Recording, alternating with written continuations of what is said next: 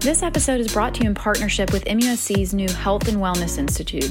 Most of us think of MUSC as a place we go when we're really sick and we need help desperately. But what I want to highlight this season is all the incredible, amazing things that are happening at MUSC to keep you from needing their services, really. I mean, all of this research, innovative treatment. There's really cool stuff going on at MUSC, and I cannot wait to bring some of these physicians and healthcare providers and researchers onto the podcast so that you can hear behind the scenes of exactly what's going on. You are listening to the Dabbleco podcast. I'm your host, nurse practitioner Claire O'Brien. In healthcare, we have so many questions about what's trending versus what's actually the truth. So, in this show, we're going to get to the bottom of it. It's health, it's wellness, it's beauty, explained by the people who actually know what they're talking about.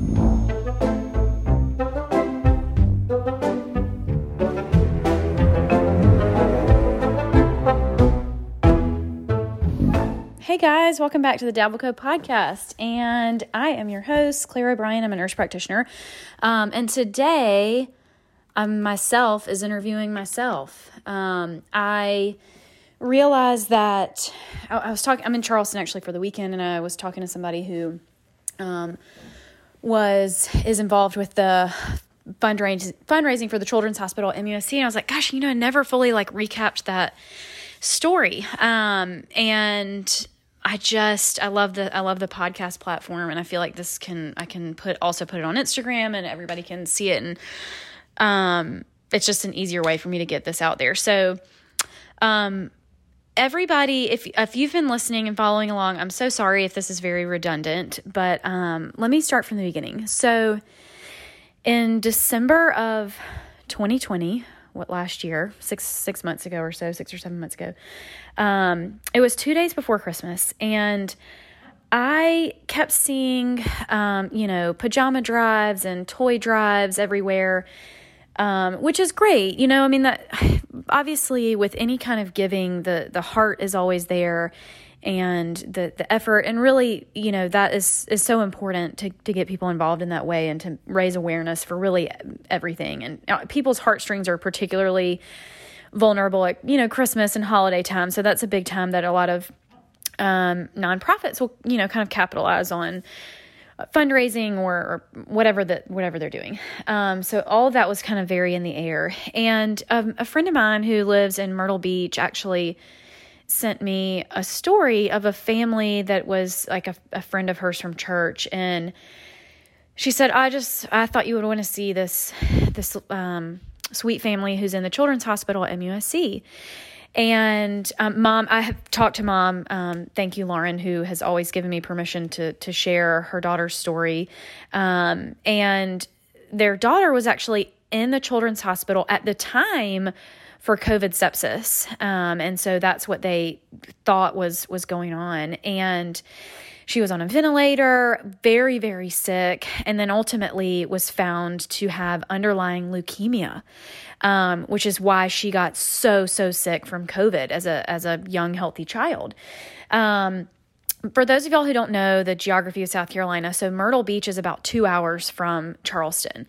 Um, and this was during COVID times. And so it, it just kind of made my brain kind of start thinking about um, really everything that would be going into a child, having a child in the hospital, one during COVID two, your child in the hospital at all, and then three, at, at holiday time, four, then being a couple of hours away, and if you have other children. So it just kind of got my wheels spinning. And so take the first part of the story when all these pajama and toy drives are going on, and the second part where you're like, gosh, I can't imagine the hell that would be having a child in the hospital ever, uh, much less far away from you. And then if you put other kids in the mix, and it, it just, I, I just kind of started visualizing the strain that this was putting on this family. And so I said, okay, um, I'd love to connect with her. Let me send her a message, and I'm going to send her a, um, like a Grubhub gift card because also at this time, no the families at, the children's hospital um, normally like meal all these they'll have meal vouchers for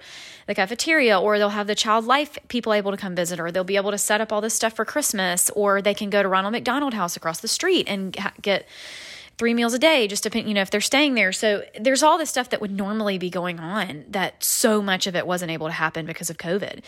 Um, and I think most of us don't realize the logistics of that at baseline. And then I certainly hadn't thought about the fact that none of that was going on. So I sent them a gift card and then just thought, I bet other people would love to know about this and love to contribute a, a, gift card or whatever and help these families out at Christmas. So I called the their department. So I'm going to try to explain along the way to how you can get involved with your local hospital or children's hospital if you ever want to do anything like this year round, Christmas time, all of it. Um, so there are typically departments in children's hospitals called Child Life. Number one.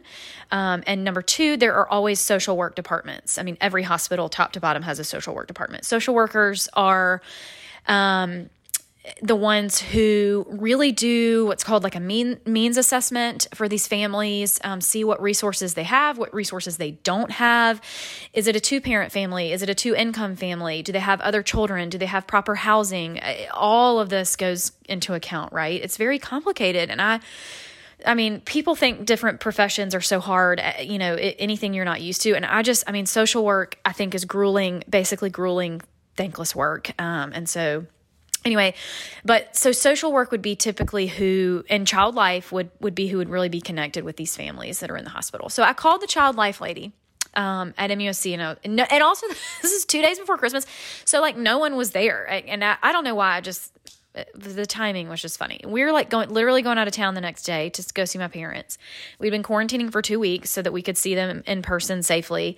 Um, so I I got on Instagram and I was like, "Hey, I think um I think I'm going to do this gift card drive. Like if you if anybody wants to Venmo me, I will. Here's my Venmo. I'll go get the gift cards and I'll take them down to MUSC later today." I don't know what I thought was going to happen. I, I really don't. I genuinely just put it up there around lunchtime that day, December 23rd. And I mean, within an hour, I had two or three thousand dollars, and I was like, "Whoa, okay, that's amazing! Like that's a lot." So I I shared that update. Well, within two hours, I had seven thousand, eight thousand. Then I I thought this is bigger than I realized it was going to be. I'm going to tag anybody that I know that's, you know, in Charleston or South Carolina that may have a following and want to share it with their followers. So I started tagging my friends, Sweet Angel Cam Wimberly, um, you know, and basically anyone who's got like a bajillion followers and she's just a sweet angel. And so she shared it. All these different people were sharing it, right? Like Holy City Chic, my friend Snoop 99. I mean, anybody that had a platform saw how big this could be and jumped on it and shared it. And so for that, like, I can't thank y'all enough. I mean, I, I'm glad that I had, I think at the time I had 12 or 13,000 followers. I don't know. And which is great, cool, great. But I, I mean, I'm just, I, I didn't have as many as they did. And uh, all of these people started sharing it. And I will never, I mean, I know that that's what helped things along. So within probably 12 hours, I, in my Venmo account, had raised over $75,000. And then it was 80 and then it was 85. Oh, and one thing that helped after the first hour or two, my friend Halle Tecco, who's the founder of Natalist, um, you should look it up. They do everything for fertility and trying to conceive, and it's amazing. It's such a wonderful company. She wrote and said, Okay, I will match whatever you raise today. Well, then, then she got smart and was like, Wait a second, no, I will match whatever you raise up to 20,000. So very quickly, we had raised 8,000. That turns into essentially 28,000 because we knew, I mean, I knew it was, we were going to get to, to 20. And so individuals raised $85,000 and Halle matched another 20. So we were at basically $105,000 within close to 24 hours. Y'all, I had a complete stranger who lives in Chicago who I don't know, this person doesn't know me, but just saw the story and said, I see you're at whatever the please don't make me do the math whatever the number is but i was i was like $1700 away from 100000 she said i would love to see it be 100 here's $1700 that's what i mean i could not i could not first of all believe it i could not handle it. I was dying. It was two days before Christmas. Also, at the point where I got to $5,000, I was like, okay, I can't just like, what do I, I mean, I got on Instagram, I was like, what do I do? Do I go, like, do, can I go to the bank? What the hell happens now? You can't, I can't just roll up into Costco. That was my plan. I was going to go to Costco and get all these gift cards. And I'm like, you can't just roll up into Costco and buy $5,000 worth of gift cards. Oh, gosh, I I didn't even explain why the gift cards were, were the goal. So, when we're talking about the financial strain of all of these families, my brain just thought they don't want toys and gift card. I mean, they don't want toys and, and pajamas at Christmas. Like they are financially struggling. They are away from their families. They're spending money on childcare that they don't have. They, they're spending hundreds of dollars a week on gas that they don't have. And so, the point of going back to when I was explaining child life and social work is that those are the two um, kind of organizations that are closest to those families that are going to figure out who needs what the most and and that was where the motivation for all of this was really just toys and, and pajamas are great, but these families are hurting. They are literally hurting and they cannot afford to care for their children right now. They're away from their other children. It's an it's a complete nightmare. So, if you've been following Dabbleco and me for any length of time, you know that I'm super careful with anybody that I endorse or any partnership or brand here. So, the goal is always to share evidence based medicine and things backed by actual science with our audience and our followers. So, I was thrilled when BetterHelp approached me to do a partnership with them. So thank you so much to BetterHelp for sponsoring this episode. BetterHelp is an online platform that connects you to counseling in an incredibly convenient and affordable way, which I think are the two biggest barriers to counseling access and affordability. So I was actually really surprised when I looked up their rates for counseling. They were a third of what I feel like I've ever heard and what I've personally paid. Um, it solves both of the problems with literally the click of a button on the internet. So I have personally seen the benefits of counseling. I know firsthand how important it is, and I know it plays a crucial role in mental health. So check them out, and they will know that I sent you, and you'll get 10% off your first month of counseling if you head to betterhelp.com slash dabbleco. Um, so it's super easy, betterhelp.com slash dabbleco. Thanks, guys. Um, and so I pledged that every dollar that we raised would go in some way to impact these families directly financially. At first, I said gift cards, and then it was so big, I was like, you you, you can't buy ten thousand dollars. That's not a thing. Like you can't buy that many gift cards.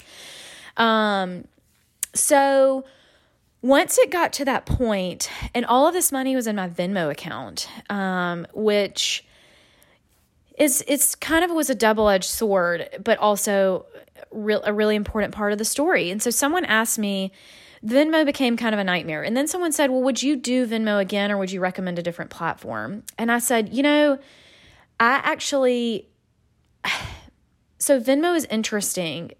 Nothing was tax deductible, although um, anyone who donated a large amount, we worked with the organizations, either MUSC or Ronald McDonald House, to make sure that they got the appropriate tax deduction. Um, and most of the other donations were like $5, $10. But now it's in my account and I you can't just pull it out. So with Venmo, you can only pull out a certain amount per day and then you can only pull out a certain amount per week. Um, so which then you know people are like you're gonna get this is gonna be a tax nightmare. You're gonna get like assessed for this income. And i so then i get all the got called my accountant like an emergency like meeting with my accountant. And i talked to another accountant just get a second opinion. And it was a mess. Um but so for a minute i was freaking out like oh my god i'm gonna get like penalized for this. Um but they both were like no that's not how it works. Um so in the meantime I someone reached out from Ronald McDonald House and said, you know, you should consider this because, or, or t- reached out about Ronald McDonald House and said you should consider it because I, that's like it, Ronald McDonald is a huge resource for families whose children are in the hospital. So if you don't know what Ronald McHow- McDonald House does, um, it is a literal house. I mean, it's big, you know, bigger than just a house. It's I don't know. I think they can serve 20 families at a time typically. With COVID, they were having to cut it in half.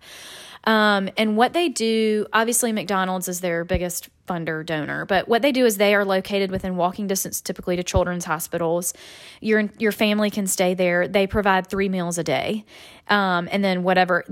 With I learned so much during this during this whole process. The sweet people that worked at Ronald McDonald House were like, yeah, sometimes they literally the family shows up because the child was taken by ambulance in the middle of the night or helicopter or whatever so you can imagine if you and your child are in Greenville, which is three hours away, three and a half, and they're medevaced to MUSC, you're not packing a toothbrush. You're not packing a change of clothes, shampoo, towels, anything. You literally just get on the helicopter with your child who is fighting for their life and you go down there. And so they said, you know, we have a little fund that kind of takes care of whatever families need when they walk in the door. Um, so Ronald McDonald became um, a big part of this as well. Um, and so, so many people wanted to know, rightfully so, you know, and I've kind of sh- tried to share little tidbits of what happened along the way.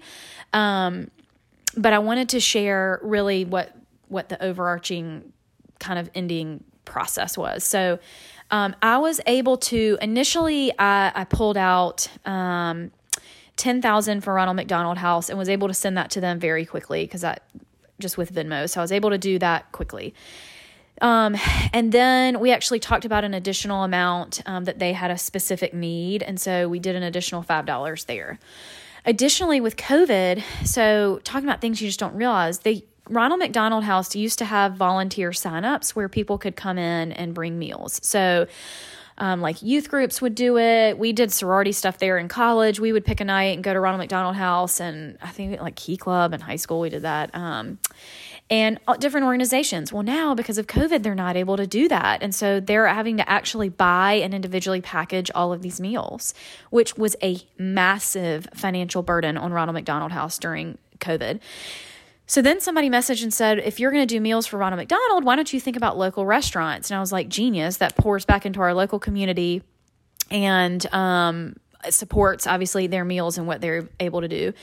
So used about I believe it ended up being seventy five hundred dollars for um, for Ronald McDonald meals. We covered the entire month of January, most a, a big chunk of February because so many of the restaurants that um, helped with meals during January also took a meal and donated it during February. So I want to recognize all of those restaurant groups Callie's Hot Little Biscuits, Verde, um, the Basic Kitchen Group, um, the group that owns First Place Sports Pub, Misu, and um, and Republic, Bubbles and Bourbon. They they did several meals. Um, oh my gosh, a home team barbecue was such a huge one. Um, and it, it really, all of these restaurants, oh my gosh, there was another barbecue one and I can't, it's escaping me and I'm so sorry. I'm gonna have to look at my notes, but I can't pause. I don't know how to do that. Um, it, it really was, it was an unbelievable effort. Um, from from all of these restaurants. No one they no one charged me full price for any meal. Um, they all gave some kind of discount, whether it was through the meals or delivery or the tax. Oh, Butcher and Bee um, did several meals. Anyway, it, it just was it was unbelievable. Um, so about twenty five thousand went to um, went to Ronald McDonald House. Then specifically 20,000 that was um, that was donated by um, or matched by by Halle Tecco at Natalist. Um, that went to the palliative care program um, specifically because that is a program that we identified where there's a huge need um, if some if a child needs a funeral paid for or if a child is in hospice or uh, using their palliative care services during chemo or radiation or whatever I think people hear palliative care and they assume every kid is dying that's in this, and, and that's not even the case. And and they um, meet a huge need within the MUSC hospital as well. Um, so that went immediately to that. Then there were a few specific families that I was able to work with teams and identify, and one mom has given me permission to share as well. So there was. Um, a little boy that was at MUSC for several weeks, and he ultimately needed a, a double lung transplant. Um, and he was going to be flown to Children's Hospital of Philadelphia or CHOP um, and and have his lung transplant there. Well, you you don't think about that. There's this mom and dad.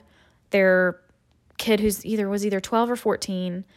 Um, they have another child at home. And what are they going to do? What are you going to do? They're going to be in Philadelphia for like six months doing this tr- transplant. So we gave them a, a specific large amount of money. And what they were able to do was rent an apartment near the hospital for the entire amount of time that they were there. And that would give them money to rent a car or have transportation while they're there so they can get to and from the hospital and get meals. And it just, that is the kind of thing that I don't think you can realize until you've gone through it. And I have not. So, I mean, there were so many things I, I had no idea, but until you've gone through something like that, you can't even imagine the financial, the emotional, the physical stress and toll that that takes on a family. I mean, I, I can't, I, I just can't imagine. Um, and so there were a few families like that that we were able to to help specifically and directly, and um, and then the rest went to um, those departments through MUSC that I was talking about. I worked with um, Mark Scheurer, who, um, you know, is a he's a pediatric is he a cardiac surgeon or cardiologist pediatric cardiologist? And um, he's he runs helps run the children's hospital and um, worked really closely with dr conrad williams and was able to really identify specific teams and needs and um, and give the rest of that chunk of money um, straight to the children's hospital. So for everybody that donated i mean uh, y'all saw it. It this thing went bananas. I mean it was the craziest thing I've ever been a part of. There were people messaging me from all over the country. First of all, I had thousands of messages. I literally couldn't keep up with it. I mean, it was crazy. But I was trying to keep up with it because it was so incredible to see all these messages from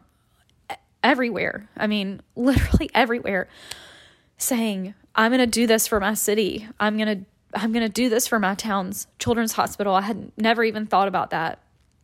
And I had people messaging me that were like, this year has been so terrible. And I had an overwhelming number of people say that they could not, felt like they had no connection to their like community anymore, that they felt like they had no connection to other people, and that they felt like people didn't care about people anymore. And that this was overwhelming for them to see. So, anyway, it just was it just was really unbelievable for just for so many reasons. And i just um man I, I i just i can't thank i cannot thank everybody enough for donating one dollar donating one hundred dollars sharing it on your stories sharing it with your friends. It just it became this community movement that was so much bigger than I could have ever ever anticipated. Um, and it it it sounds you know it's cliche I think or we think we think it's cliche to say this was literally life changing for so many people, but it it was, and I don't think we even give ourselves enough credit for what we're capable of, particularly as a community.